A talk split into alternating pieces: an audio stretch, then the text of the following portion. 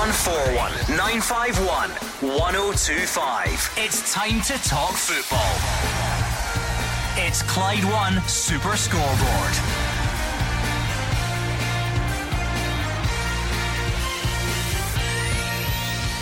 Good evening and welcome to Clyde 1 Super Scoreboard as we get set for a huge international break. Scotland are in Seville knowing a win, a draw or even the right result elsewhere would see Stevie Clark's side qualify for the Euros tomorrow.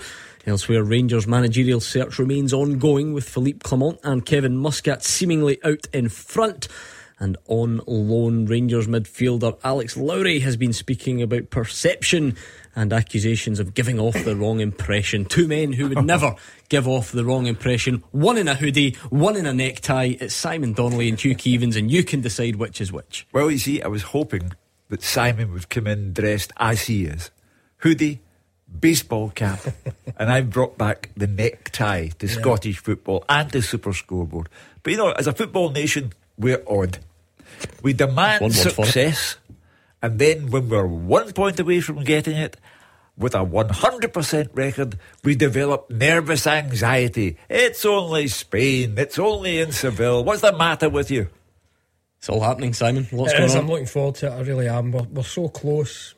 It's been a fantastic campaign, and you know it's a tough one. It is a tough one tomorrow night, but I mean, who's to say that this group of boys can't go and get the point that we need? It would be absolutely fantastic to do it off our own backs.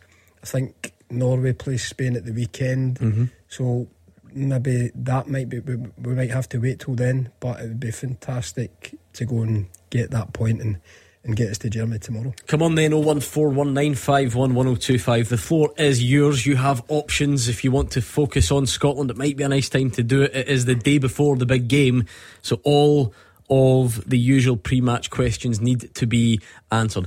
Are you confident? Can Scotland do the unthinkable and get a double over Spain? Can we scrape the draw, because that would be enough? Or do you fear the worst? Is Rodri going to have picked up his dummy from the last time? Will they be bothered by what went on at the game at Hampden? Will that maybe give them a kick up the backside? Could Scotland do it by getting the result elsewhere? As we said, Norway are in Cyprus. I don't know if that's, is that going to be enough? Would it roll on to Sunday? And who should play? Because if there's one player, arguably, that really kind of is key to the system, it could well be Kieran Tierney, and he's not there, he's injured. So does that change everything? Or is it just minor tweaks here and there? Let us know. 01419511025. I was going to say we are in Seville. Obviously we are in Clydebank, which is not too dissimilar, but Gabriel, our reporter, is in Seville, and we will cross live to him a bit later on in the show. We'll bring you everything Steve Clark says from his press conference as well, so not to be missed.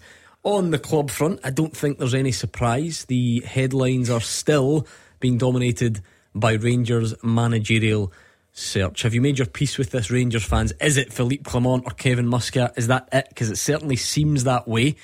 So I do wonder, who would you pick out of those two? Do you have a preference? If whichever way it is, why? Give us your reasons, and get them over to us. When are you expecting the announcement? Are you expecting it before the end of the week?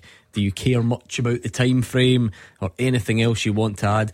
I keep saying it, if you want to throw in random extra names, I think you still can, but we're probably at the stage where there's not a lot of mileage left, and it really looks like the kind of final pieces are being put in place. So 0141 951 1025. Give us a call right now, please, and we'll try and get you on very soon. If it's not Philippe Clement or Kevin Muscat, then it's someone right out of left field, because they seem to have been narrowed down a long time ago.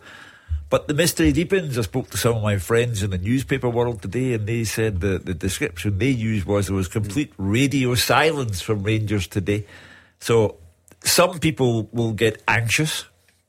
Others will say, well, you're supposed to take your time. You're supposed to get the right man. The time frame is not important. So another 24 hours, I don't think it would go any further than another 48 hours. I think the appointment would be made by the weekend. I think, you know, it's not the ideal time, obviously, but they've got, with the international break, they've got the little bit of time between the next game, next weekend. It certainly looks as if it's leaning towards these two guys. These two look as if they're the front runners for it. what I will say is it's a massive job that whoever it is gets it to come into. You know, they've got a squad there that going to try and have to get a tune out from now until the transfer window, which is easier said than done. So yeah, it's a big task, but it looks as if it's going to be either Clement or Kevin Muscat. Yes, it is impossible that you don't have a thought on this either way, Rangers fans. There are very few situations as big at a club as picking a new manager, so get your thoughts into us. Who would you prefer out of those two? Maybe you still are holding out hope that it is someone else, and I'm all for it, because it gives us a bit of entertainment when we pluck names from thin air, but it certainly looks like it's one of those two. So which one for you and why? Give us a call about the timing and when you hope it happens or doesn't happen, and anything else on that front. Get them over to us. Scotland fans, all your pre-match thoughts please. Can we do it? Can we get the result we need tomorrow? Are you optimistic? Are you fearing the worst? Who should play? Who shouldn't play? All that sort of stuff, and anything else that's out there. Sometimes the international break can be a bit of a blank canvas, and maybe you, I don't know, St Mirren, Motherwell, Kilmarnock, Livingston fans feel like you've been underrepresented at the start of this season. Why not pick up the phone and get it off your chest? I'm always fascinated by this international break, Hugh, because the first one's too early to really do anything. Yeah. But by this one, it's still early in the season obviously, but you've got an okay sample size by now. And the sort of early season excuses, whichever way, are probably out the window when we return. Yeah, England gave us a real going over, and the expectation is that we are second favourites against Spain in Seville. But when revenge meets vengeance, who knows what can happen? John Carver, Stevie Clark's assistant, obviously took the huff over what Rodri had to say about Scotland playing rubbish football. I think we all did. Yeah, but he thinks that will sustain the players in Seville. The last time I clapped eyes on Spain, they looked really good. But, the 1 point takes us there to the finals. And I would not say it's an impossibility. I mean, that's the thing. That is a remarkable situation to be in. As Hugh says, for years on this show, the international breaks have come around you, and they've been a bit of an inconvenience for many people. I'm not saying everyone loves international football all of a sudden, but to be going into match day 6 and already have the chance to be qualifying it is it's unbelievable to get to this stage. And as you said, we'll find a negative somehow. Yeah. It's almost like it's been too easy so far. There's a lot of drama attached to this. Are people secretly wanting it to go all the way to Norway? Because I certainly don't. Success doesn't sit easily with us. We like the occasional catastrophe along the way, and none has happened by. 5 games played, 15 points, and off we go to Seville, which it's as severe a test as you'll find. But you cannot take away from what Stevie Clark has done with this. It's a big test, isn't it? It is a big test. But the thing, I'm just sitting listening to Hugh there, and Hugh goes back longer than myself. But see, when we did qualify for all these tournaments way back, it was always, or to me, it always seemed as if not through the back door. I remember us going down to Wales, the David Cooper penalty. We had to play Australia in a playoff for the World Cup. We failed against, that was actually the qualification campaign against Italy. I think they scored late on. We always seem to just scrape over the line, even though we were very successful in qualifying for these tournaments. Yeah. This one has been, I wouldn't say it's a stroll, but 5 out of 5. If you'd ever said to any Scottish fan that we would be sitting here with 5 wins out of 5, nobody would have went with that. Well, nobody. We just need to get it over the line. We're not supposed to be consistent. I'm not used to be sitting at this high, comfortable spot in the group. As I said, we demand success. We're 1 point away from it, and now we're getting nervous. I'm quite sure that Stevie Clark knows his team already. The players will have been told tonight, and have faith in Steve Clark, because he has been the man since he came into the job. He took us to a European Championship, and he'll do it a second time. Scotland, Rangers manager, anything else out there? It's the same number, 01419511025. Let's do it with Tommy in Linwood. How's it going, Tommy? Hello, great, thanks. How are you guys? Not bad. What are you thinking tomorrow? Scotland going to get the job done? I am actually really, really confident. I think roughly 3-4-0. Oh, Scotland. Come on, Tommy. No, honestly, I do. No. I've been following Scotland all my life. I've not really got a team to Scotland I follow. But I do think, honestly, I think that boy Dykes, what a player. Honestly, I think he'll get a double tomorrow. He'll need to be some player for us to beat Spain 4-0 in Seville, I must admit. Listen, I was going to say I won't knock Tommy's optimism, but I'm going to knock Tommy's optimism. We have to keep it real. And anyway, if you're going to pick on a goal scorer for Scotland, you might have had the decency to start with McTominay after his double for Manchester United against Brentford, and he is the man for Scotland right now. But I can assure you, Tommy, not now, not in this life or the next, will Scotland win 3 or 4-0 against Spain in Spain. The last international break, it might be a bit of an eye-opener. Spain went to Georgia and scored 7. I was trying to remember. They then hosted Cyprus and scored 6. Yeah, I watched the Georgia game, and Georgia's a place that you can go and struggle, and they tore them apart. Yeah, I mean, Georgia just hate playing in the rain, clearly, don't they? Because it was like that again, like that fateful night at Hampden. Do you think they underestimated us at Hampden, and therefore, if the answer's yes, presumably they won't do that again? Because they made changes that night, didn't they? Yeah, I seem to remember they did, yeah. So maybe they did underestimate us. Spain in their own backyard. And, you know, all the success, they're not quite at that level anymore. But I watched that Georgia game and they were impressive. They've got good players. It will be very, very difficult for us. But thankfully, you know, out of the 5 games that we've played already, we've put ourselves in a position that we're not relying on that. When you take on the elite and beat them, even on our own ground, we don't like that. And if they did underestimate us, then that has been smarting with them. Mm-hmm. And they will want to beat Scotland. You know, as I say, it's revenge versus vengeance. We did not like being told that we play rubbish football.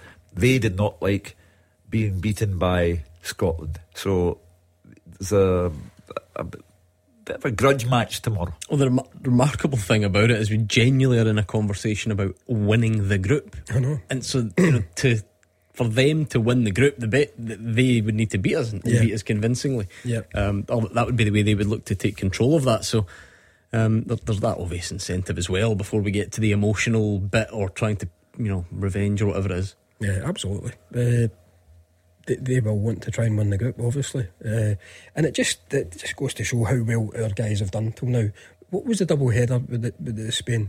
Who did we play when we beat Spain? It was a double header, and I remember thinking we'll take a point off Spain at Hampden, whatever, with the other game, and then we go and win both. So it's, you have to give all the credit to Steve Clark and his squad. You know, it was the we're not used to home Cyprus game, wasn't it? Yeah. So you were looking at maybe, obviously taking that win. Didn't even concede over the two games. Ridiculous. But again, the boys have been excellent. Yeah, absolutely. Right, Tommy, who's going to score the 4 goals? He fancies Dykes for 2, he said. I think Dykes for 2, and I agree. I think McTominay will definitely get 1 as well. And I actually think that Big John Souttar, I think he'll start. I think he'll score as well. But I just want to ask a question. Make it quick. See, what's the rule with the England players playing in Scotland? Because Tavernier, obviously, can he play at right back?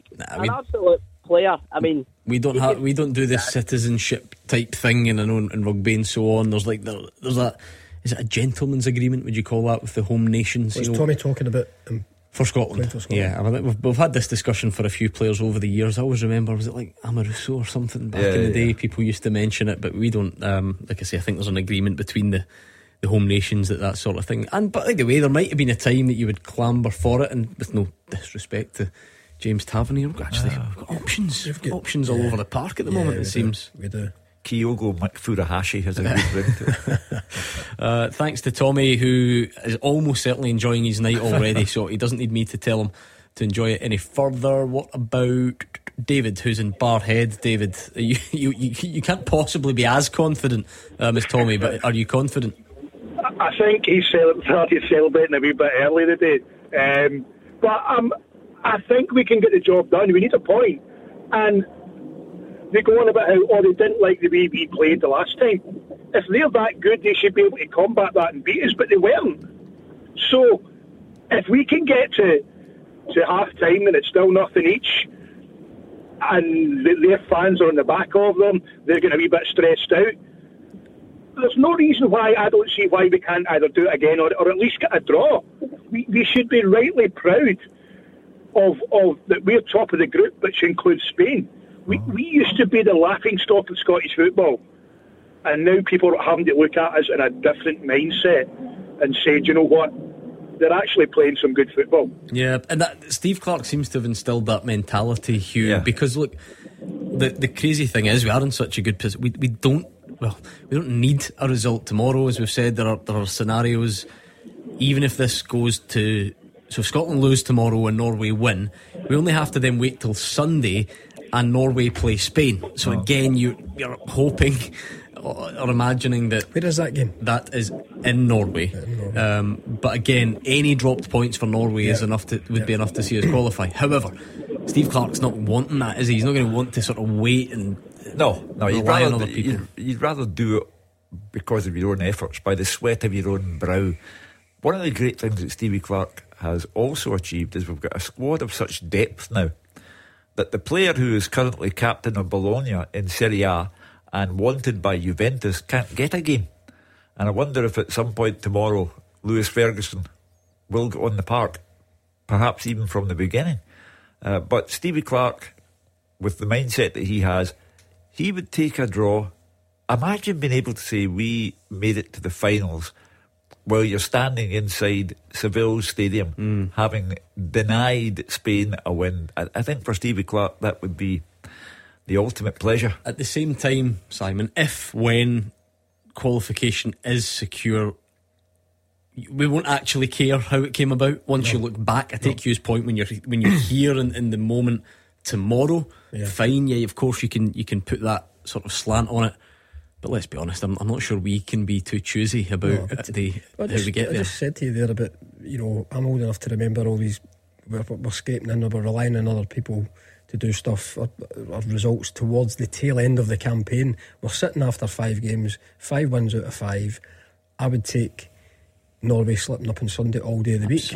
Having said that, we're greedy. I want to be sitting here tomorrow night supporting Scotland, Hugh, with a positive victory, or a positive result rather. Songs of Praise, Antiques Roadshow on Sunday, then finds out that Scotland have qualified, cracks open and a bottle of red, and 100%. Then turn over to make sure that Angela's made it to the next round of Strictly Come Dancing. I know, you've lost me. Mrs Duncan loves that, but I've switched off. David, there is a big decision to be made though, isn't there? Because if there's one player that their absence kind of changes things a lot, it is Kieran Tierney, just because of that role that he does in the back three. What do you think that his absence will do to the team? I think the team have got a strength and an inner sort of team sort of bravado that they will get, even though they're missing one of their quality players. They'll get there. I think that even though whoever they bring in will do a good job, and the players, the whole 11 on that park, will play as a team. And I think there's no reason why, put it this way, if they get a result, Seville had better get plenty of drink in, because the Scottish fans will drink that city dry. I think we were a little bit in awe of England when we played them at Hampden and didn't deliver a Stevie Clark Scotland performance.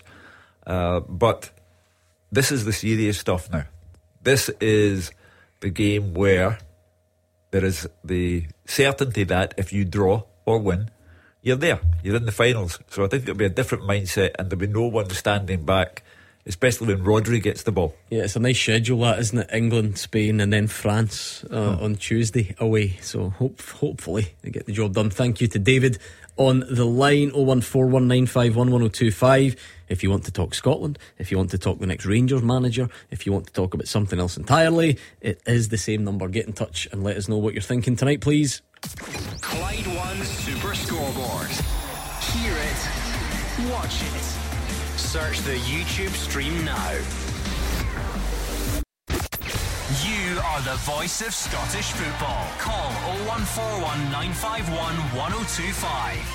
Clyde 1 Super Scoreboard. Hugh Keevans and Simon Donnelly are here. It's 0141 951 1025. I can see some calls coming in about the Rangers managerial search, so we'll do them very soon. But let's bring in Billy, who's just along the road in Clydebank first. Hi, Billy. Hi, how you doing, Gordon? I'm good. How are you? Not so bad. Good. What's your point tonight? It's obviously about the modern egg between Spain and Scotland, mm-hmm. and I know a lot of people are going to be. Maybe up in arms a bit, but I really don't want Scotland to qualify. You got Spanish family, Billy? No. I mean, seniors or senioretas. No, but the games that we've won recently have been absolutely boring. And I think if we get to the Euros, we're absolutely going to be battered like we were in the last Euros. Right, hold on. Whoa. Let's think about this, right? So... Scotland 2, Spain 0 was boring. Aye, to me, aye. Come on, Billy. What makes you happy in life, Billy? No, in fact, don't answer that. Half boring. Well, you know, we played 5 games, 15 points.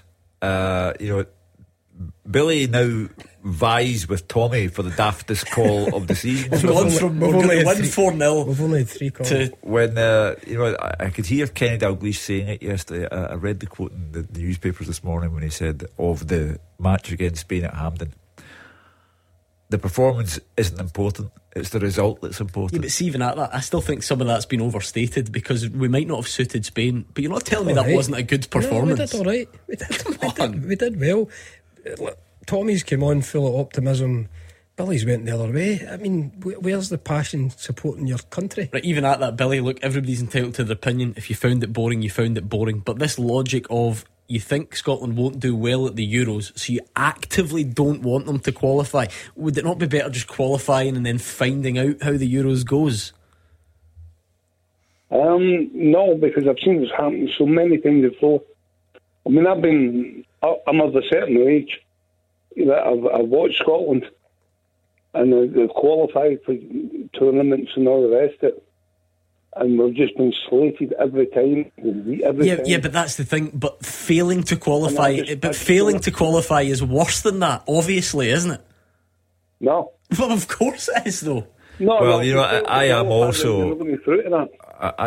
of a certain age, and you know, the last Euros when Stevie Clark took us wasn't good enough. You know, fantastic excitement at qualifying, but it just wasn't good enough. 1 goal, 1 point, ta-ta. And you know, I've gone through all the. I went to the last World Cup that we made in France in 1998. Heroic failure against Brazil, and then a draw, and then a bit of a going over in the last game. So I understand but all we were that. There, Hugh. Yeah, yeah, there. None of that can be worse than sitting in the house. Country was there at the finals. But that's the point that I'm making. I can go back, and Billy can as well, to the win over Czechoslovakia at Hampden 1973, which took Willie Ormond's team to the World Cup in 74. Now, Billy, the excitement at that time was fantastic, and it has rolled on, and there have been highs and lows, but the ultimate insult to your own country is to say, I hope we don't qualify. The thing is, I can't make Billy enjoy the Scotland performances. I think he's well entitled to not. That's no problem with that. But in terms of this notion that we're sort of, I've been a bit lucky anyway. Won 11 qualifiers in a row. Yeah, 11. Yeah. I don't think there's a team in world football can fluke their way to 11 qualification wins in a row. Within that, there's been we've got good footballers. We have got good footballers. Yes, you can maybe say we're not dining at the right top, but we've got European Cup winners. We've got guys playing, Hugh's touched on it, in Serie A all over Europe. I think that's benefiting our squad. You know, these guys are going and gaining priceless experience elsewhere, playing in good setups, and we're getting the benefit of it as a squad. Taking this tournament in isolation, Group A in isolation. If Stevie Clark was sitting beside us here tonight and heard Billy say, I hope we don't qualify, we're boring, when Stevie Clark has led us to 5 games, maximum 15 points, you have to come back to the conclusion that, Billy, what do you want? Norway away was not boring. I mean, it wasn't a good performance, but it wasn't boring. It wasn't our best performance, but when Kenny McLean, I'm jumping about my living room. So anyway, Billy, we'll agree to disagree. Cheer up, Billy. 01419511025 is the number you need. I was feeling quite good about my Wednesday. Just a bit drained out of me, I must admit. Andy, what are you thinking? Hi Gordon, how are you going? Good, you? I'm alright, man. I've got to admit, I bottled it there. I forgot for a wee half a second I'd phoned right, and I come up with the number. I grabbed the number and I was about to shout, make me a winner. Listen, Hugh Keevans is capable of many things, but giving you over 100 grand is not one of them, I'm afraid, Andy. It's not going to happen. Hey, listen, I'd phoned there. I think the only wee tweak for tomorrow night, I think that Greg Taylor's done enough possibly to take the left backs, the left sided slot. Robertson tucks in. Any of the three in the left hand side, the three. Sorry, I think the wee tweak would be rather than the sort of a going to a back four. Aye, the three. No. I think rather than the three, sort of a 4-1-1 system we've been playing. I think it'll change to maybe 5-4-1. I think I've said this before in the programme. Although it's important to try and win tomorrow, obviously, or draw. But I think the next step is going to be if we're going to lose a game by one goal, so that winning the section's within our own gift, because obviously the top seeds with getting into the tournament could make that lifetime difference to everybody, and getting out of a group within a major tournament for the first time. That's an interesting call. Greg Taylor has played some. He played that. He was left back in the 0-0 in Ukraine that saw us top the Nations League. I just wonder about. I don't see. Listen. I covered the game at the weekend. I thought Greg Taylor was one of Celtic's best players at the weekend. I don't see Andy Robertson playing the Tierney role. No, I think Kieran Tierney obviously more suited to that role. I think Andy's better on that left side, playing that usual familiar role. I don't see if there was somebody else to come into Andy on the line though. You would be doing that to try and keep the same shape, because otherwise, or does Scott McKenna come and play instead of Kieran Tierney? Well, what's again, the most likely? I don't know. I've written down a back four there, but if he uses the three, I think he would opt for either John Souttar or Scott McKenna. I think that they would be more suited to that role. If you look at bringing Andy Robertson, Porteous and Hendry have played most of the previous games. I think both, if you look at Stevie Clark's modus operandi, the Scottish player or the Scottish Premiership player will be overlooked in favour of someone who plays in England. I don't think automatically. It just so happens that if they're playing at a level or whatever, you know what I mean, because Jack Hendry stayed in the team, and Jack Hendry plays his club football in Saudi Arabia now. That's about money, but that blows apart that theory. I think Callum McGregor is by and large the sole representative of the Premiership. So I also agree with Simon that I thought Taylor was outstanding at the weekend, and the weekend before that against Motherwell he was Celtic's best player by a distance, but I don't think he'll get a start tomorrow. Yeah, it's going to be interesting to see what the option looks like. Andy has put a different slant on it. It's an interesting slant. Okay, if we're going to lose, just lose 1-0, and there's still a chance of winning. I don't think you ever go into a game and prepare let's lose 1-0, but it is an interesting point that Andy makes there, that you know that is there as well. We've beat them 2-0 at home, so if it's a 1-goal deficit, you know we're still ahead of them. Yeah, Andy, you don't think, you know, Spain will be rattled by what happened and out to prove everyone wrong and come out flying, and it might be a bit much for Scotland tomorrow? Well, that's okay. First of all, I don't understand what Hugh's saying, because my understanding is Porteous and Gunn both play in the Championship in England, so I don't know his point there. However, the thing you said there, it takes you back to the question: how much do you believe in yourself and your own system? Now, in the past, you'd have said that, we've rattled Spain. If Spain would have came to Hampden and we'd have been backs to the wall and we had 10% possession and nicked a goal, sort of like Barcelona performance, if you like, then we're going to that game with trepidation. However, that's not how it went. That game went, we were the better side, I would argue. So therefore, it's us that's in the front foot. So they can moan all they want about no playing. And Rodri, I mean, he had a wee pop. But I think even he sat down and analysed the game afterwards. I think he thinks of saying thoughts about what his comments were, because Scotland are very good. Yeah, you're right. Hopefully the same tomorrow. What about Ross and East Kilbride? Ross, take it away. How you doing? I was just coming on to make a point about Scotland against Spain tomorrow. Go for it. I think we've got 15 out of 15. Scotland are flying high for the first time in, well, a long time. And I think they've got nothing to fear. I think we're going into the game confident. Obviously the England game didn't suit us, but friendly, what does a friendly matter? But I think we're going into the game full of confidence, and I think we'll take something tomorrow. Simon, as a former professional footballer, when you go into a game knowing that you only need a draw, what does it do? People always say the right thing, and they'll always say, we're not thinking about that. I don't think the boys will. Does it ever get to a stage in the game where it creeps in?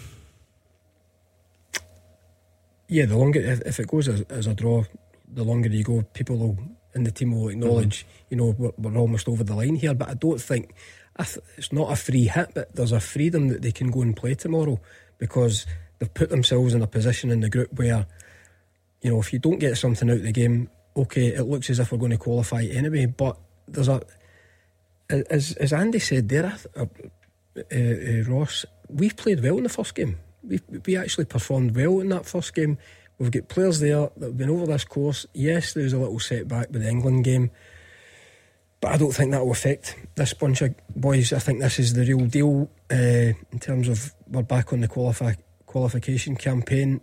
I think they'll be looking forward to the game. My only worry is going back to that Georgia game. I think Spain, they've got another couple of gears from what we've seen at Hampden. Ross, did you ever think we would be in this position so early on in a qualification group? I think, well, I've been watching Scotland for, I'm 39, I've been watching Scotland for, well, since I can remember. And I remember France 98. I think it was spoken about earlier on the show, we had a chance of qualification against Italy, and it was Luca Toni swung a ball in, and I'm sure there was a handball in the box. And there was also a foul against Italy. Was that ludicrous? I don't want to talk about that. That's enough to ruin this night and any other. I'm feeling sick myself thinking about it, but I think we've got a great shot, and I'm so confident, and I'm so happy with the way Scotland have been going the recent years, because it's given myself and my dad and my brother and the whole family a chance to get together, and it was waning for a long time, but we all stuck with them, and this is our time. Oh, I like that. Do you know what? We're going to go forward. We're going to go far with this team. You've got me right up for it, because you're right. That is what it's all about. Hopefully, everyone is brought together and we can do the business either. Can I make one more point as well? Yep, go on. You get occasionally when players aren't performing at their clubs, or managers are linked with new clubs, you get people phoning up offering taxi fare to take people to certain places. Can I just offer a wee couple of quid towards Bally? And see if Billy wants to go down south and support England. Well, Billy was a hard man to please, wasn't he? He was indeed. We'll leave it there. Thank you very much to Ross on the line. Let me tell you about this before we go any further.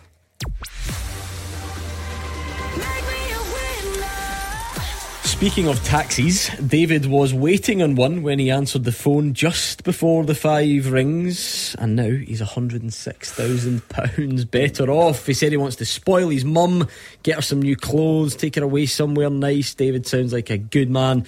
That makes two winners in a row now after Julie took home £104,000 yesterday, and she spoke to George on Bowie at breakfast this morning. I'm taking my time to enjoy it, make things great for my own kids. So looking forward to enjoying not having financial strain in my life. Not for once did I think I would get that, and there you go, I got that call. Oh, Julie, you deserve it, honestly. Tomorrow the money's going up again. We could make you the winner of £108,000 when we make the next call, but you need to be in the draw. So text YES to 61025. That's YES to 61025. £2 to text plus your standard network rate. You can enter at Clyde1.com, and online entries are £2 as well. Or call 0330 880 4523, with calls charged at a standard rate. It is over 18s only, and all the rules for this network competition are online. So here's the important bit. If you get the call from us after 3pm tomorrow, which is Thursday the 12th, all you have to do is answer within five rings, say make me a winner straight away, and you could win £108,000. Text YES to 61025. 01419511025. This is Scottish football's league leader, Clyde 1 Super Scoreboard. Hugh Keevans and Simon Donnelly are here. We've had lots of calls about Scotland's trip to Seville to play Spain tomorrow in what could be the match that seals Euro qualification. More to come on that, because we're going to be crossing live to Seville to speak to our reporter Gabriel, and he will give you the latest from Steve Clark's press conference over there as well. But in the meantime, let's take some calls on the Rangers managerial search. Davey is in the south side. What do you make of it up to this point, Davey? Hiya, how you doing? I would prefer Philippe Clement to get the Rangers job. I think he's been really successful in Belgium. Obviously, we've got a few players that have played in Belgium. Dessers, Raskin, for example. Maybe get a tune out of him. And I just think Kevin Muscat, I just think a lot of Rangers fans are shouting for him because of the success Ange Postecoglou had. And I think if that wasn't to be the case, we'd be wanting somebody coming from Japan. And apart from that, when Kevin Muscat was in Belgium, he never really done that particularly great in Belgium. He wasn't that successful. And I just think the Belgian boy, is a better candidate, and I prefer him to get the Rangers job.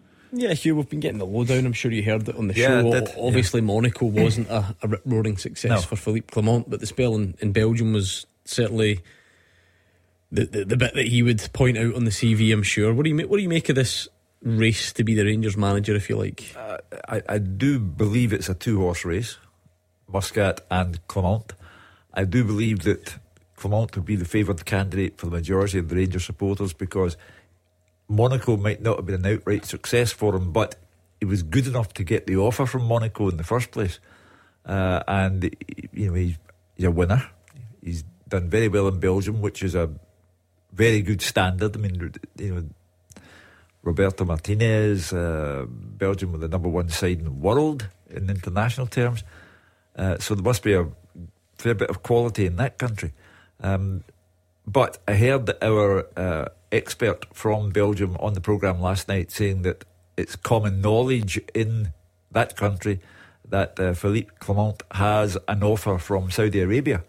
And I'm wondering if that is partly responsible for the delay. I must admit, I don't think there is any delay as such. I think genuinely the process is still just ongoing at this point.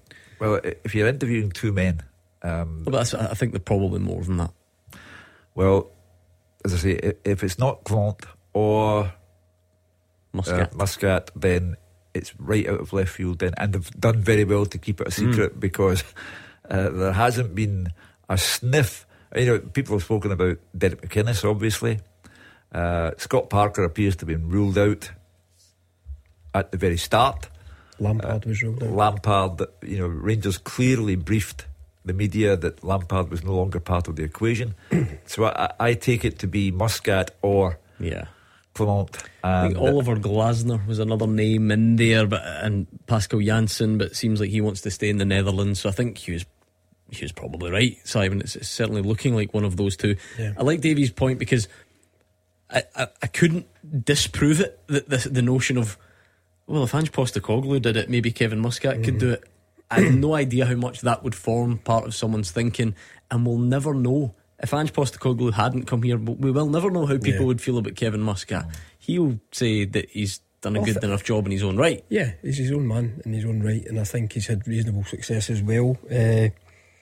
So I don't think it's as simple as, you know, well, Ange Postecoglou came here, and I mean, you look at the effect that Ange Postecoglou's went on to at Tottenham in his short time there as well. The guy seems to have a bit of a Midas touch when he goes into places. So Kevin Muscat's totally different to that, you know. But it does look as if it's between these two. I don't know much about either of them. I think Davey's made a point there, you know, the Belgian link with some of the boys that have played in that league for Rangers. Does that help them? Possibly. But as I said at the top of the show, it's a major job for whoever comes in, because I watched the Limassol game the other night, and for want of a better they lacked fight. You know, I thought the young lad McCausland that came on for 20 minutes showed more in that 20 minutes than anybody else. It's a dangerous assumption to say, oh, he's a Belgian, therefore all the Belgians. Yeah, but I can, you can see, you know, style of play possibly might suit them better. The journalist last night seemed to be confident that a Belgian manager could get a tune out of Cyril Dessers, Davey, which would be interesting because most of our callers seem to think that would be a tough ask. Yeah, I agree. I mean, I do agree with that because Dessers has been pretty dreadful. Same with Lammers, to be honest with you. We've spent a good bit of money on him. As I said, we'll find out soon enough. Hopefully, we'll maybe find this week, at the end of this week, who the manager is. Is that what you'd expect at the end of this week? Hopefully, because you would like the manager to be able to take training for Monday, Tuesday onwards, because we've got Hibs on Saturday. So you would kind of hope the new man would be in place pretty soon. Because I do think whoever comes in could maybe get a tune at the players, and the league's not gone yet. It's only 7 points, and you never know. You could maybe turn it around. But as I say, I think they need to get a point in pretty soon. I don't think it can drag on. You're a good man, Davey. Let's squeeze one more in before the news. Justin is in the city centre. What are you thinking at this point, Justin? How are we doing, guys? Thanks for having me back on again. Pleasure. I'm concerned on a couple of points, and kind of touched on it a wee bit, but I don't think any of the candidates that's been put forward, to be honest with you, over the last week or so are setting the heather on fire. I don't think they're particularly enthusing any of the Rangers fans. I think it's, we're limited to what we can go for or who we can go for, which is a concerning part, considering, I think most Rangers fans or most people in Scottish football we're a big club with a lot of history, and you would think that would be appealing to a certain quality of manager. It doesn't seem to be. Maybe that's a reality check for Rangers. I think Clement is the better option out of the two. Muscat doesn't tick any boxes for me at all, other than the fact he's an ex-Rangers player. Other than that, I think you're going down a dangerous road, like you obviously said, going down a dangerous road just because Clement's the Belgian connection with some of the Belgian players. I think you're going down an even more dangerous route on the Muscat Avenue, even bringing Postecoglou into the conversation. They're completely different managers. They happen to be the same country. They happen to manage in similar countries. The similarity ends there, that, as far as I'm concerned. So raising that conversation that he could potentially be another Ange Postecoglou, I don't think there is many managers like Postecoglou. That's coming from a Rangers fan. I think he's a very talented coach. I think he's a very good manager, and that's obviously proven when he's went down to Tottenham. So there's another interesting dimension here, Justin. Graham Souness, he was brought in to help with the process, and if there is to be someone out of left field, Graham Souness's knowledge of Kevin Muscat must be limited in the extreme. I don't know if he has any prior knowledge of Philippe Clement, but if he was brought in to assist in the process, I'm wondering what he's putting before Rangers. Yeah, Justin, if you're underwhelmed but at the level of candidate, what sort of level would you have been comfortable with? Realistically, what should Rangers be looking at if it's not these two? I mean, it's a bit hypothetical, to be honest with you, because, as I say, you can only, as the old Scottish saying goes, you can only pee with the parts you've got. Okay, yeah. I mean? Mm-hmm. But I think we are limited to who's available. We don't obviously have the money. I think a reality check, and maybe I'd be keen to understand the guy's opinion, but Lampard seemed to be ruled out quite early. I know that wasn't an ideal choice for a lot of people, but is that maybe down to the conversation or him making that decision because of potential budgets that were on offer? I would come at it from the other direction. I think so. What had Frank Lampard done that would make him be the automatic favourite for the job? I just comes across well. However, his managerial track record not great. Thank you to Justin. It's that time of the night already.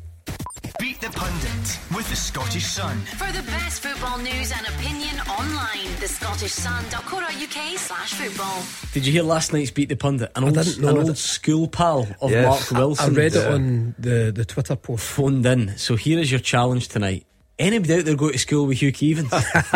I know we're asking a lot. If you want to get Billy Conley or Simon Donnelly, for what it's worth, I just think finding one of Hugh's old schoolmates will be more impressive because he didn't have any. 01419511025, and the lines close at 7. Tackle the headlines. 0141 951 1025. Clyde 1 Super Scoreboard. We're into the second hour on Clyde 1 Super Scoreboard. Hugh Keevans and Simon Donnelly are here and waiting for your calls, so don't let them down. That's the last thing we need. Get in touch whether you want to talk Scotland against Spain tomorrow, Rangers managerial search, something else entirely. Pick up that phone. We're going to go live to Seville very soon, hear from Gabriel and bring you everything, or the most important things I should say, that Steve Clark had to say during his press conference. So let's play this first. Beat the Pundit with the Scottish Sun. For the best football news and opinion online, thescottishsun.co.uk/football. Unfortunately, no wins this week for the listeners yet. Kenny won on Monday. Mark Wilson won a tiebreaker against his old schoolmate Chris last night. I did say we needed to try and find one of Hugh Keevans' old schoolmates. Aidan in East Kilbride. I'm going to guess that is not you. Well, I still try my best to beat him as much as I can. Aidan, are you at home? You're in East Kilbride? Are you on your travels? Where are you? I'm in Seville just now. Oh, you're over for the game? Nice one. Over for the game, yeah. Nice. Well, I mean, I'm just the surprise tone was more like I didn't think any of the Scotland fans would be fit and able to play Beat the Pundit tonight. You sound alright. Well, we'll wait and see in a few minutes when the questions start. When did you get there today? Today I got in a few hours ago now, but I left early this morning. Brilliant. Was it a straightforward route? I know the way football fans sometimes need to take the wee detours to get there. So we were via Madrid, so it was Madrid and then a connecting flight to Seville, so it could have been worse. Right, well, let's do the questions and we'll maybe talk more about the game in a second. If it's heads, you will play Hugh Keevans. If it's tails, Simon Donnelly. And it is heads. Hugh Keevans against Aidan from East Kilbride in Seville. It's all happening. You are Mr. Worldwide, quite truly, Hugh Keevans. Let me give you some Greatest Hits radio to listen to. Turn it up nice and loud. Aidan, 30 seconds. Just answer as many questions as you can. If you want to pass and get on to the next one, fine by me, okay? Cool. Let's go. Your time starts now. Who's the only Celtic player called up to Sweden's national team this week? Lagerbielka. Who are Rangers' next Europa League opponents? Sparta Prague. How many teams are in Scotland's Euro 24 qualifying group? 5. Name any Scottish top flight side who's conceded the most league goals this season. Ross County. Who played more games for their national side, Philippe Clement or Kevin Muscat? Muscat. Which World Cup winner joined Celtic for one season in 04-05? Girinho. Okay, let's bring back Hugh Keevans. Can you hear us, Hugh? Yeah. Simon Donnelly, I think, is the biggest music fan we've got in the team here. So I think his favourite 30 seconds moment of the week is when he doesn't need to listen to me and he can listen to whatever that was. I should know it. Oh, that's not up your street. I'm not going to sing it. It's one of these rock anthem things. No, I should know it. Right, Hugh, you ready? I am. Same set of questions and your time starts now. Who's the only Celtic player called up to Sweden's national team this week? Lagerbielka. Who are Rangers' next Europa League opponents? Sparta Prague. How many teams are in Scotland's Euro qualifying group? 5. Name any Scottish top flight side who've conceded the most league goals this season. St Johnstone. Who played more games for their national side, Philippe Clement or Kevin Muscat? Muscat. Which World Cup winner joined Celtic for one season in 2004-2005? World Cup winner. Quick. 3, 2, 1. Okay, what do you think, Aidan? I'm not sure. I think it's close though. I think you sounded very confident, I'll tell you that. This man's he's got his tough game face on over there in Seville. The only Celtic player called up to the Sweden squad is Gustav Lagerbielka. You both got it. You both knew Sparta Prague are Rangers' next Europa League opponents. You both knew there are 5 teams in Scotland's Euro qualifying group. Great standard so far. Name any Scottish top flight side who've conceded the most league goals. Hugh, I think St Johnstone was an obvious place to start, but it was wrong. Oh. Livy, Hibs and Ross County have all conceded 12, only 11 for St Johnstone. Aidan got it. Ooh. Who got more games for their national side, Clement or Muscat? Both went Muscat, both correct. He got 28 more. And which World Cup winner joined Celtic for one season in 2004-2005? Wee guy.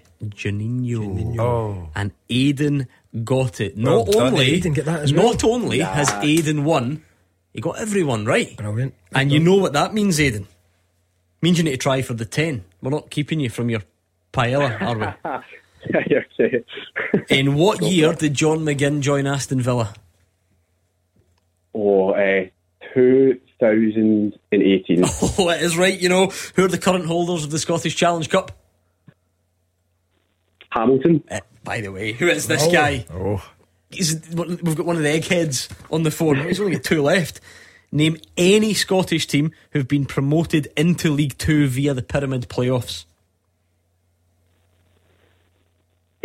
Cove Rangers. Wow, this guy. One more, and this is it, the 10. I don't know if our listeners ever got the 10. True or false, the Scottish Cup is the oldest football competition in the world? True. Oh, it's false. The FA Cup's 3 years older, according to the producer. I actually thought the Scottish Cup was the oldest. So did I, yeah. So the trophy's older, I think, but the actual tournament is, I don't know. I'm giving you it anyway, and I thought that was magnificent. So good. You can go and tell everybody in Seville that you just embarrassed Hugh Keevans. Well done to you. Well done, Aidan. Well done, Aidan. Even better. I'll take it. Good man. Thank you, Aidan. Enjoy your trip. Thanks very much. That's my first long distance defeat. We're not sending the ball to Seville, by the way. We'll wait till he's in East Kilbride. You can take it up the road. You could easily go that way for sure. How good was he? Brilliant. Yeah, brilliant. I still think that answer's wrong. I think the Scottish Cup is the oldest. Oh, producer Chris is very much not having that in my ear at the moment. The trophy's definitely the oldest, but he says it's. But we had a quiz in the office earlier on today about famous Scottish international players, and at one point Chris put up Dean Windass. So we can't trust him, is what you're saying? Yeah, we'll see. Anyway, that didn't. It's not enough to save you from Meet the Pundit, and we've got a victory on the board for the listeners, which is good. That's what we needed. I think we needed one of them. So it's 01419511025 if you want to play tomorrow or any other night for that matter. And in the meantime, same number if you want to get your calls into us, whether it's Scotland, Rangers, something else entirely. Please do give us a call. Lots happening, lots and lots. We're just about to speak to Gabriel, who is also in Seville, although judging by Aidan's football knowledge, we'd as well just. Yeah, he could take over, really, couldn't he? He could go and interview Steve Clark. No danger, I'm sure of it. Let's hear a bit from. In fact, I'll tell you what, I was going to play a clip from Alex Lowry, which is interesting, but I'll do that later because I think that changes focus away from Scotland ever so slightly.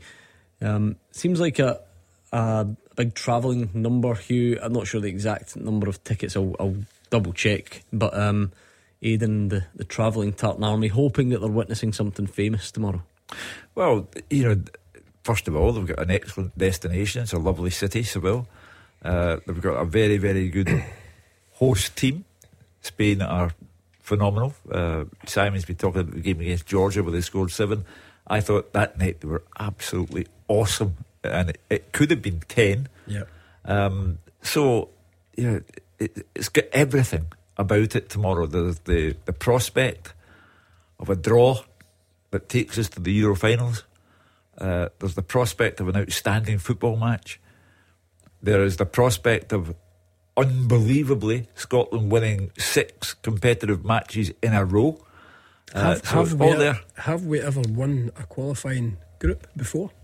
No, there's a question. But I'll tell you, I can certainly not recall any group from any decade in either of the great competitions, the World Cup or the Euro finals, where Scotland won 6 matches in a row. 6 out of 6, yeah.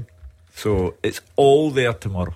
It is indeed. And if you want to share your thoughts, it's 01419511025 or Twitter at Clyde SSB. So please do. I can see lots of you getting in touch. I had a feeling about this. So what's this? Daryl is now. People are sending me the history of the Scottish Cup. 1873 apparently. Yep. So there we go. What's the headline here though? If we got it right, that's what we need to know, really. There's a call coming from David there who wants to point out that he got a 10 on Beat the Pundit against you previously. Was it? Do you remember this? No, I don't. Well, you would say that though, wouldn't you? 10. Just tried to forget that it never happened. that it ever happened, I should say. Yeah, I get a 10. You did actually. Yeah. That wasn't so long ago. No, was it? I've still kept the piece of paper that you gave me with the questions on. Have you actually? Yeah. Brilliant. What a man. Let's bring in Josh, who is on the line. How's it going, Josh? How you doing, gentlemen? You all right? I'm good. Not bad, hey, Josh. Are you? I know you're a passionate Scotland fan as well. Are you there? Are you watching from home? Where are you? I'm currently looking out the window of a car in the Spanish countryside. Gordon, we've had a bit of a nightmare today. Tell us, we're here for you. Well, some idiot forgot that they're an hour ahead in Spain, and we mistimed our train, so we ended up missing our train. But it's not been said in the Scottish media, but tomorrow's a Spanish national holiday, so we couldn't get another train from Madrid to Seville today. They were all sold out, so we're now. Gone doing the equivalent of the Spanish M77, driving about 300 miles to Seville in a 7-seater car. It is, Jet, yeah, I've looked it up. The National Day of Spain is held annually on October the 12th, did you know? And it's kept Josh away from the train. So how many are travelling, Josh? Well, there's seven of us in one car, and there's four of us in another motor. Right. They're a couple of 100 kilometres ahead of us. So you had to go and hire the car like an emergency? It was like an emergency hire, and it's costing us a wee bit more dough, but some idiot... Who's the idiot? Name and shame. Well, is it you? It's me. Yeah, it's me, aye. So, we forgot that it was an hour ahead in Spain, so we're now currently driving down to Seville. But it's great because... I still don't understand it, though, because when you get there, though, I mean, is your phone... I mean, Hugh Keevans' phone won't do it, but you're not just in local time. What do you mean? How have you managed that? Or did you not get there in enough time? We had to book the train in advance, so we booked it for the wrong time. We booked an hour and a half in advance after our flight. Not enough. And then when we got there, we found out it was only half an hour. So this has resulted in us now being late to get down to Seville. But we're in great spirits. We know we've had a bit of luck now with this 7-seater. Things are going great. We've all got, the back five, the five in the back, I've got a carry out. We're loving it. Who's the driver? Is it one driver? He or she deserves a mention, surely. Listen, absolutely. Alan Corson, an absolutely top man. He's taking on the drive and he's driving, well, the best part of 300 miles. So, fair play to him, by the way. He's doing absolutely fantastic. He struggled a wee bit at first with the right-hand side of the road, but he's doing okay now. Oh, my. I don't know if I can have this on my conscience. I mean, I'm glad that it's not Josh that's driving, to be fair. Just stick to the right side. That's so what critical. Time do you get into Seville, then? British time or Spanish time? Well, we reckon Spanish time, Hugh. We reckon we're going to get in about 10:30, 11:00. But we've got a big villa booked. It's got a pool, and we've got a carry out. So we're just going to, once we get there, we're going to get the cards out and get the bevy on and get the tunes and that. So it'll be brilliant. Are you that guy that appeared at the Rugby World Cup last week by any chance? Did you see him? Yes, Gordon, I did see him, and I can tell you absolutely nowhere am I that guy. Exactly. Football's version much better. Josh, is it going to be worth it? That's the ultimate question. Is it going to be worth it? Well, that's the question, Gordon. I mean, we've all been saying to ourselves we better get a result than we're in after this carry on. But no, really, there is a bit of a kind of belief. I mean, we've already done this more once at Hampden. So, I mean, I don't see why we can't go to the stadium tomorrow and at least get a point maybe by frustrating them. Doing what we did at Hampden and just kind of suffocating the game, making some of them kind of more flamboyant players a wee bit frustrated and maybe take home a point and qualify. We have the potential here for a memorable Scotland night. So can't wait for them on. If Rodri knew that we referred to Spain as this mob. I just like the fact that Josh has got you two as his soundtrack travelling through the Spanish countryside. Josh, does it matter when or how it's done? You know, that there is a possibility. I don't know if you give Cyprus much chance tomorrow against Norway. There's then certainly what you'd hope is a bigger chance that Spain beat Norway on Sunday. Does it matter when all's told? Well, it would be good to qualify with the team. you know, in terms of at a game that we're at, or, you know, that would be special. But I mean, as long as we qualify, and I think the job is pretty much done. But, you know, Scotland, ever the cynic, you know, until it's, you know, bare in black and white, you know, we are going to Germany next year. You know, just there's a wee part of my conscience that just has that kind of doubt. But Josh, you haven't booked any tickets in Germany, have you? Are you aware of the time difference there? No, actually, Hugh, my mum and dad are retiring this year, and they've bought a camper van. Now, they don't know this yet, but me and three of the boys are taking their camper van to Germany next year. So. I must admit, I like the sound of that trip though. Villa all sorted. Look, the 300-mile drive is not ideal, but I'm jealous. I'm not there. When I went to Seville in 2003, it was a bit of a planes, trains and automobiles, so I can relate to Josh. It wasn't my fault. Right, you're quite big on the old driving holidays through Europe, aren't you? Yes, right, up your street. I missed a flight there, and we had to drive from Barcelona to Seville. Did you see Willie Faulkner there? I didn't. I met Willie after the game. Joe Miller, I've seen. Joe Miller. But yeah, I can relate to that. So it's planes, trains and automobiles. There's 11 of them.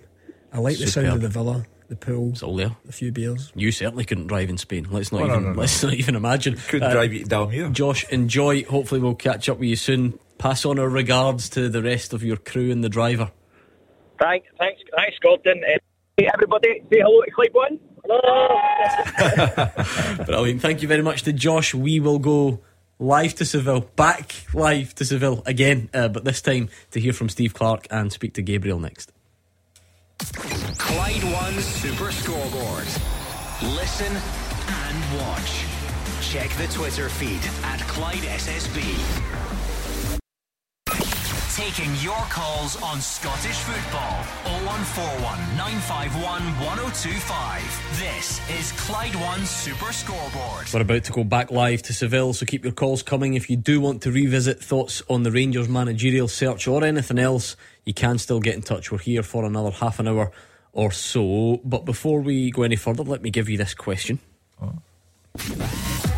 Full-time teaser with Sliding Wardrobe Solutions East Kilbride. Tackle your customers' spaces with made-to-measure wardrobes. Good one, this from the Crazy Pony. Wants you to name 9 former Rangers players who've played in 3 out of the so-called 5 big leagues.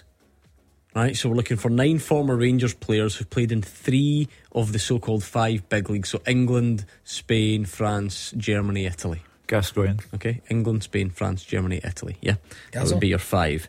No, because he would just be England and Italy, presumably. Right. 3. God only.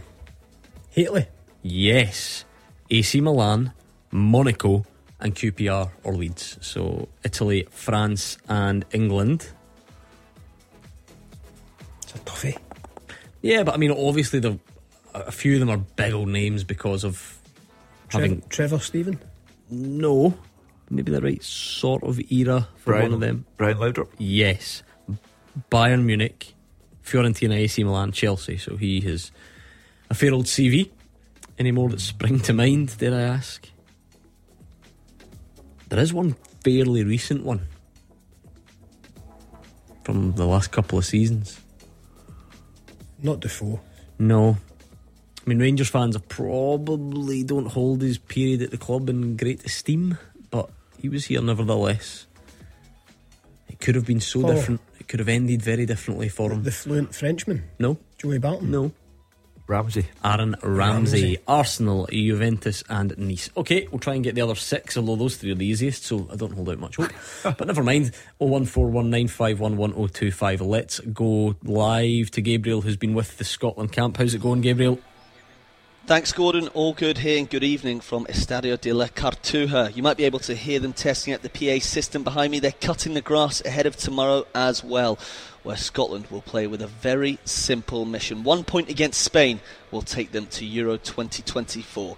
It does sound simple, but Steve Clark knows how tough it will be. Of course, beat the Spanish back in March, a 2-0 victory at Hampden Park. But since then, Spain have improved. They've won all of their qualifiers after that match. But what an opportunity just to avoid defeat. And Scotland are guaranteed to be playing in Germany next summer. As you said, I've just spoken to manager Steve Clark in the press room inside the stadium here. He believes they can seal it in 24 hours' time. I think it's a mentality you always want. You want to be able to go away to difficult places and get positive results. We've managed to do that reasonably consistently over the last few years. But we understand that it's going to be a difficult game tomorrow. But we don't come here thinking that we have to sit in and defend all night. We have to be as effective with the ball as we were at Hampden. Belief will be part of it. Obviously we have to get the tactics right. The players have to put into practice on the pitch what we've spoken about on the training ground. They have to play to their maximum. And belief is a little bit of that as well, but we have to play our game. We have to play our game as well as we can. And then I believe that will be good enough to get us something from the game.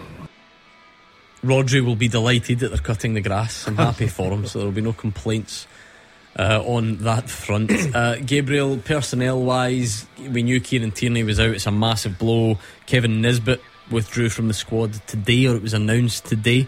I don't think he would have been particularly close to the starting 11, but it is a squad update nevertheless. What else was Steve Clark discussing during that press conference? Yeah, we're just on team news, Gordon. It's just Kevin Nisbet and Ryan Jack who have pulled out of the squad since it was named last week. Of course, as you say, Kieran Tierney, a huge miss. He's been one of the most pivotal players over the last 3 or 4 years for Steve Clark. But other than that, he still has the 23 players to choose from. And despite Tierney's absence, we do expect him to stick with a five at the back system. I just spoke to John McGinn as well. He will, of course, start.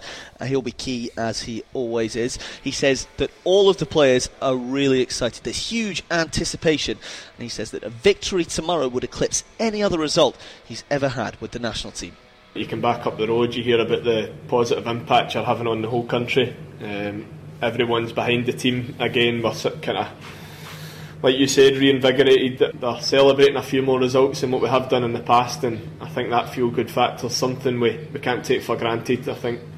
Like you said, when we've been involved in disappointing results and campaigns in the past, it certainly stings. So it's good for players like myself who've been involved in that to enjoy the good times and try and carry them on. We're aware of what it would mean. It's not actually really been mentioned. There's been a real kind of steely focus from the boys. We're focused on the job. We know there's still work to do to try and get qualification secured. So we've not spoken about it too much. I mean, you obviously think about it, of course you do, but when you've got Spain in their own patch, you have to respect it. We need to be focused on the game plan, and that's all I've been focusing on the last few days. How important will he be, to state the obvious, Hugh? 58 caps now, very experienced, and 17 goals, the top scorer in the squad. So often a talismanic figure before Scott McTominay had other ideas about taking that mantle. Absolutely essential to the team. The cornerstone of everything we do. I'm not saying that because he's from Clydebank, although, as he said himself, when confronted by one of these situations, he becomes a wee guy from Clydebank, and that's what he'll be in Seville tomorrow. But he, outstanding player, and has flourished under Steve Clark. Essential. Yeah, he got a late winner for Aston Villa in Europe last week. Yeah. And I think the thing that's so great about the Scotland squad, Simon, is it doesn't tend to matter whether they arrive in a good place from their club form. Scott McTominay has 6 goals in his 5 qualifiers, and they came off the back of no game time for Man United. Yeah. However, he did come into the team at the weekend. He did get a double. He won the game in dramatic fashion. So you'd like to think that can't be a bad thing. No, it can only help. It can only help his confidence. But as you quite rightly say, his form for Scotland has been superb. He's almost taken that talismanic label off McGinn. For me, not quite, but they're both very important players. So absolutely, you know, the 2 goals at the weekend certainly helped his club side, who were struggling at the time, but that would, you know, stand him in good stead going into this game. I think it's credit to Steve Clark and the environment that he's created there, that all these guys want to come, they want to be part of it. I think one of the callers touched on this, you know, if somebody misses out, whoever it is that comes in seems to do a job. Kenny McLean epitomises that with the goal at Norway. You know, whoever seems to come off the bench or come in for somebody who's injured. Yes, Tierney's a huge blow for us because he's a major player, but I have no doubt, you know, whoever comes in and plays in that role will not let the side down. And again, I think that is testament to Steve Clark and the environment, the group there. They talk about it being like a club side, and John McGinn himself there saying about, you know, the buzz that it's creating throughout the nation, you know, when the boys do well. So thoroughly looking forward to it, and if we had to get a positive result tomorrow night, yeah, I wouldn't be surprised if it's McTominay and McGinn that get the goal. Now, we don't mean to brag, but it's fairly obvious the esteem with which this show is held amongst football fans. Tonight's Beat the Pundit contestant was phoning from Seville. Then the next guy was driving through the countryside, having missed his train, going to Seville. We are clearly a key part of the build-up from so far away. What's the mood been like amongst the travelling fans that you've spoken to, Gabriel? I've got to say, Gordon, I've never seen everyone so confident. We've got nearly 4,000 tickets in the away end. They're all sold, but I'm sure there are many more than that over here. And everyone I spoke to today was in very confident mood. The place is absolutely brilliant. People are lovely. The weather's lovely. All we need is a correct result. Quite sure it's going to be 1-1. Well, we're in the wilderness for a little while, but we're coming back, and I think this squad could actually be quite useful. Getting there is almost better than being at the party. We deserve to be at the party. Quite confident. 1-1 draw suit me fine. Well, this will be the biggest party you've ever seen in your life. Go Scotland! The mind boggles. Well, look, these are not linked. There's nothing wrong with having that bit of blind faith or confidence in your team. Recently, though, we were pretty confident of getting a result against England and it didn't quite go to plan. So let's hope it lives up to it this time. Yeah, I mean, let's be brutally honest. You know, we made the Euros, Euro finals the last time, and the once we got there, the performance was distinctly substandard. But as one of the fans said there to Gabriel, qualification can sometimes be almost as good as taking part. I cannot imagine how good it would be for the fans to get a draw in Spain or even the win and to qualify for the European Championship finals with 6 games undefeated and having qualified at Spain's expense and ahead of Spain, who will no doubt join us there. It would be a sensational achievement. Thank you to Gabriel. I mean, you're revisiting. You were there with Rangers, weren't you, Gabriel, in the Europa League final? Yes, it was. I was actually here, Gordon, at the Cartuja fan stadium. So it's you didn't my second trip in 18 months. Leave anything behind that you've gone back to pick up or anything like that? No. No, not quite. I've got to say, it's still roasting here. 34 degrees in the middle of October, and if anyone can remember 2 weeks ago when I was in Feyenoord, it is a massive upgrade from the pod then. Don't worry. Oh, that's right. You would have not in your day, Hugh. No, you should have seen the accommodation we put him up in Rotterdam. Oh my word! It was like a capsule. All like a pod. That happened in a hotel. No, in like a hostel. That happened. And to you just go in like one of those. So he was obviously doing work like for the show. He had to just like sit on his bed. And what you said the shelf? What was it? The shelves in the room were also the stairs to the bed. What was it again? Yeah. Shelves in the room were the stairs to the bed, and keep in mind it's like a half pod, so there would be someone directly beneath me. That happened to be semi pod in Japan. Not good. World Cup finals, Japan, and it was England, and I went. It was a 4-hour train journey on the bullet train from Tokyo. I can't remember where it was, Nagasaki. Can't remember. And we put on a shelf. Got there, looked at it and thought, aha, and took the bullet train back after the game because I had a ticket that allowed me to go on any train. And I went 4 hours back to Tokyo rather than sleep capsule. And Shinjuku Shug was born. Correct. There we go. Thank you to Gabriel. Enjoy the game tomorrow. Hopefully Gabriel is bringing us reports and reaction of a famous night, because it might be a famous night in here as well. Matthew tweeted to say, are Tweedledum and Tweedledummer on until midnight again if we qualify tomorrow like in Belgrade?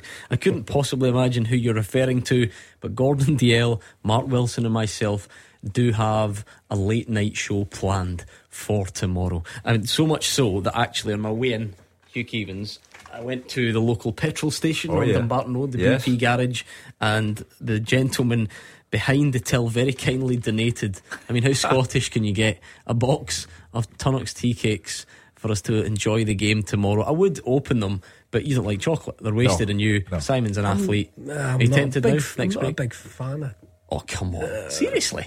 I'm better. I prefer the wafers. No, they're good as well. But there we are. So I don't know if this will be enough to get us through the 6 hour show. Better not be 6 hours actually. But the late night show. But we will be on. Do you want me to call in for old time's sake? Yeah, I mean, a few less glasses of wine this time. That night from Belgrade was one of the all timers. So hopefully it's something similar. What about John in Helensburgh? How are you, John? I'm good. Good evening, panel. Hi. What's on your mind, John? Just want to talk a wee bit about Scotland and maybe take it away from the current national set-up as it is. Obviously, credit goes to Stevie Clark and the boys, 110%. But if we look back, maybe a wee bit of credit nobody's mentioned to the SFA. They clearly identified, maybe you might correct me with my dates, maybe about 15, 16 years ago, we identified that we weren't producing young talents like other teams across the globe were. And we went away back, we scrapped the current format we had in place from grassroots levels into development league, into junior, the step up, we scrapped it and we put a new platform in place that allowed the kids a chance to learn how to play football. It's like when I was a kid, I played on 11-a-side parks at the age of 9 years old. Now the set-up is they play 4-a-side at a very young age, step into 5-a-side with goalkeepers, step into 7-a-side, which is all a fun environment for them to learn. Then it's when they get in 9-a-side, they start introducing all the laws to the game. And I just think that a lot of credit needs to go to the SFA for clearly identifying that. And you look at the current Scotland squad today, the amount of young talents that are in there. You've got your Hickeys, Portis, he's even young as well, isn't he? Mm-hmm. Patterson, there's a lot of young blood there that have obviously they've come through and benefited from the new format put in place. Well, I think the thing, Hugh and Simon, you'll definitely know a lot about this, having been involved, is to have success, it needs to be a joint effort. Everyone needs to try and pull in the right direction. So from a Scottish FA perspective, and by the way, none of this is perfect because you always want to produce more, so it's not to say it's above criticism, of course not. Performance schools come in. They have helped bring in Billy Gilmore and Nathan Patterson. They'd be the obvious examples in today's squad. Should we have had more? I think that's a valid question. Can we get more? Fine. But then the clubs need to take some credit as well. John's right. If you're going to go through that squad and look at guys that have come through recently, like Andy Robertson's like a fairy tale version. You were there. You saw part of the journey at Dundee United. Yep. But Farrar and Hickey, coping with setbacks and ending up at Hearts, and like we said, Billy Gilmore starting at Rangers, and Ryan Porteous that was mentioned, and Kieran Tierney did it through the sort of Celtic way, Lewis Ferguson at Hamilton Accies. So the clubs take responsibility as well, and then the added bit, who else is eligible? Can we get Scott McTominay? Can we get Angus Gunn? Can we get Shea Adams, Hugh? So yeah, I don't disagree that the Scottish FA are due some praise. Well, but it's nice to have a combined effort, isn't it? A phrase I thought I'd never hear in this programme, actually. Let's hear some praise for the SFA. So John has broken the mould with that one. They are constantly criticised, and sometimes with justification, but people think there is absolutely no attention paid to that side of the game. And John has just described in accurate detail the way it works. So we are paying attention, and all at the SFA who implement these things do deserve credit. You always need more, Simon. That's the thing about youth development. I don't think you can't sort of sit still on that. Well, you're naming the two, did you say Gilmore and Patterson would be the performance schools. And there's loads kind of just below that, Alex Lowry in the 21s, Max Johnson got a good move in the summer. There are a few for sure, but in terms of A squad, they would be the two main ones. Yeah, so you could maybe say that we would have liked to have seen a few more, but I think you're absolutely right. I think the clubs have to take credit as well for putting these guys in a position, a platform to go and play. and develop. And I think, you know, Stevie Clark is a period of Scotland, you know, over the last little the campaign in the Euros, the World, we've got some good players coming through, and we touched on it. I mentioned it earlier on the show. I think the benefit of this team, players playing far and wide, has really raised the bar as well. Yeah. You know, Kieran Tierney was down at Arsenal, Robertson was at Liverpool, there's boys there. Gilmer, I know it didn't work out for him at Chelsea, but he's playing at Brighton. There's lads playing in Serie A, as we touched on earlier on. You know, Hickey's come back, he's down in the Premiership. I think it's a really good blend in the squad, and I think, you know, we are seeing, and I agree with you, you know, the last Euros, what I take from the last Euros is, I think a lot of these guys themselves will admit that they underperformed at that. But what they've taken from the last Euros is an experience, and I think they'll want to put that right at the finals next year. I think also once you, the idea obviously is to get there a lot, isn't it? And then you've got more to draw on, because the last Euros was poor, disappointing, whatever. But at the same time, it was probably what we're talking, one good performance, two disappointing performances. Yeah. So it's not like loads to go on. Do you know what I mean? But unfortunately, that's the cutthroat nature. And you've got to remember, before that, football. It was the 98 World Cups, and none of these guys had experience. Yeah. I know we were playing two of the games at Hampden, and I think that's where the extra disappointment. We think, oh well, we should be rolling the Czech Republic and Croatia over. Croatia have been at the final of the World Cup and the semi-final. I think we'll take the lift, Simon, from it being in Germany, in magnificent stadia. It will lift us out of ourselves entirely. It will be like France 98. Yeah. Thank you very much to John. How are you two faring on this teaser? 9 former Rangers players who've played in 3 out of the 5 so-called big leagues. So Mark Hateley played Italy, England, France. Brian Laudrup, Germany, Italy, England. Aaron Ramsey, England, Italy, France. Now you've suggested that the last 6 are off the scale. De Boer. No. Funnily enough, no. Alexei Mikhailichenko. No. Touguy. Nope. Lionel Charbonnier. No. What if one of them was currently a very high profile football manager? Gattuso. No. I see you're thinking.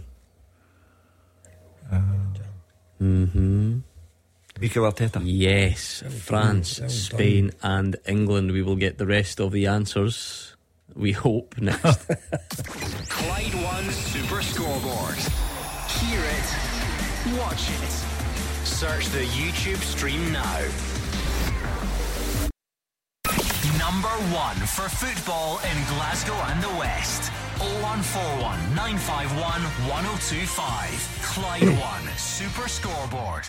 In the final part of tonight's Clyde 1 Super Scoreboard, it's been a bad start to the Champions League game at Peters Hill. Glasgow City trailing SK Brann by 1-0 in the first leg of that final qualifier to get into the group stages. So hopefully there can be a bit of a comeback on for Leanne Ross's side in that one, and then go and finish the job off in Norway next week. Right, your teaser tonight is, and it's a good one, and worth bearing in mind the whole point of this. If you're new to this format and you think, what is this teaser they speak of? It's when you send the question in to us and the pundits try and come up with the answers. So you can always go around bragging that you caught them out with your question. The Crazy Pony wanted them tonight to name 9 former Rangers players who've played in 3 of the so-called 5 big leagues. So you've got Mikel Arteta, Mark Hateley, Brian Laudrup, Aaron Ramsey, Ray Wilkins, Chelsea, Man United, QPR, Palace, Milan, PSG. Not a bad list. Philippe Clement. Yes, Hugh Keevans. You forget almost played in AC Milan and Valencia, as well as obviously a few clubs in England. Well done. Okay. So we're sitting on what, 6? 3 to get, is it? 1, 2, 3. I love this because the Crazy Pony does an intense amount of research. He's actually said that there is a 10th answer. But I thought Albert Goodmanson would be harsh even on Roger Hanna. Never heard of him. Albert Goodmanson. I think we just move on. Do you know my favourite headline of the day, I think, was, because this did hook me in. Did you see it? Trent Alexander-Arnold names 27-year-old free agent as the toughest opponent who never made it. Now you think Trent must have come up against quite a fair few. Yeah. Do you know who he was talking about? No. Did you see this? No? Am I going to spoil it for you? No, I've not seen it. Brandon Barker.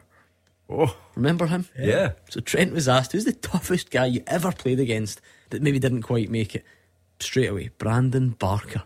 Hibs and Rangers, aye. Ended up with Neil Lennon and Cyprus. Yeah.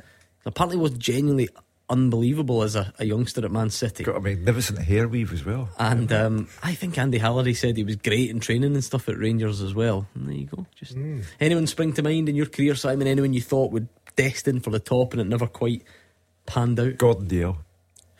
By the way, you could say that. He got distracted, I think, would be the right one. Yeah. 3 times. I had it's a good question. An old teammate, Stuart Kerr. I always thought he was, when he broke in it, he came through the under-18s with myself, he into the team at one point, and I always, from training wise, I always thought he was potentially a Scotland number 1. I think he might have struggled with the kind of back pass stuff, but I thought at that point, you know, the trajectory, easy for me to say, was, you know, getting to the Scotland set up. It never quite worked out for him. There we are, Brandon Barker. There we go, a blast from the not so distant past.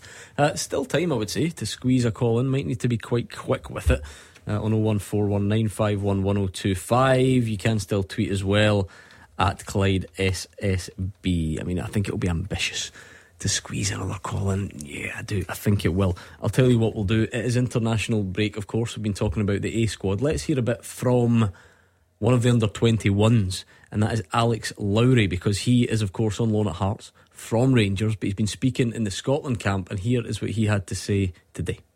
Got a lot of confidence right now, so I'm playing good football. And of course it was a big decision in the summer because I'd been at Rangers my full life, so I didn't really know anything else, and then to come to Hearts, it's been a big step, but it's been a step I've loved. The boys have been brilliant with me, the staff have been brilliant with me, so I've got nothing to complain about. I'd thought about it a lot this summer, and maybe the back end of last season I'd thought about it, but it was more when it kind of happened. There was only maybe a 2-day spell where I'd basically spoke to Nazy, and the deal was kind of done in a day, so there wasn't much to think about, and then just wanted to get going and start playing football regularly.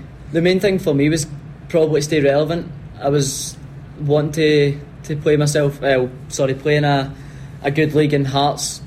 When they came in, it was a no-brainer. They're in the same league, they've got a lot of pressure on to win every game. That kind of side, that's kind of out my hands, so I'm not really focused on it, but as long as I keep playing well and I'm helping the team, that's all I can kind of do just now.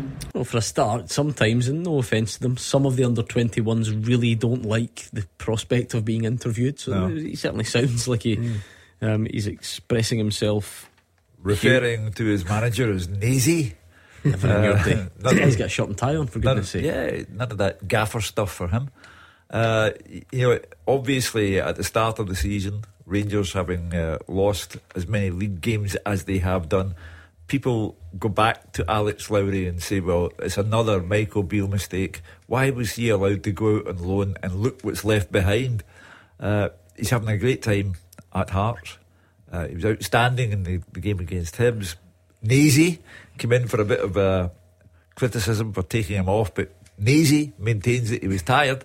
But he clearly has a talent, and he'll go back to Rangers all the better for having been at Tynecastle. I think we probably would have had a should Alex Lowry be recalled debate anyway. But given that there's a new manager, I wonder what that will be a new manager, what that'll do to that question. Well, I think, you know, first and foremost, credit to the kid who wants to go and play football. He's went over to Hearts to play football, wasn't getting a look in at Rangers. He had an injury problem last year. I like the look of him. I think any time I've seen him recently. He created a goal up at Dingwall, he scored late on at Rugby Park. He's fighting himself into this team. It looks as if he's a player that wants to go and make things happen. And as Hugh touched on there, the question, and I think there'll be a lot of Rangers fans out there thinking, why has he been allowed to go to Hearts when, you know, they've been looking at these players, particularly the guys in your team that you want for attacking things that happen midfield to front, not doing it at Rangers just now. I think this guy would have been playing. It would simply be put down as a Michael Beale misjudgment to let him go, but he will assuredly be back. Right, time will tell. Let's see what is the remaining answers on this teaser. 3 more former Rangers players have played in 3 of the 5 big leagues. So you've got Arteta, you've got Hateley, Laudrup, Ramsey, Senderos and Wilkins. They're really tough, the remaining three. You remember, I think he was a lone player, came from Man City. He played for Bolton, Espanyol and a team in Italy as well. He was oh my goodness, I'm going to get this the wrong way around. Slovenian or Slovakian, why I can't remember that. It's one of them. Vladimir Weiss. Oh yeah. Okay, this guy played for Valencia, Sunderland. He was Swedish. Bjorklund, well done. And the last one played for, where was the list? That's a tough one. Fulham, Deportivo and a few French teams. What nationality? French. I'll just put you out your misery. Position? Initials? JB. John Brown. Jerome Bonicel. Oh, right. Tough one. Tough. Thank you to Simon Donnelly, Hugh Keevans. Hopefully it is a famous night for Scotland tomorrow. We have extended the show with Mark Wilson and Gordon DL, so make sure you join us. And Callum Gallagher is up next.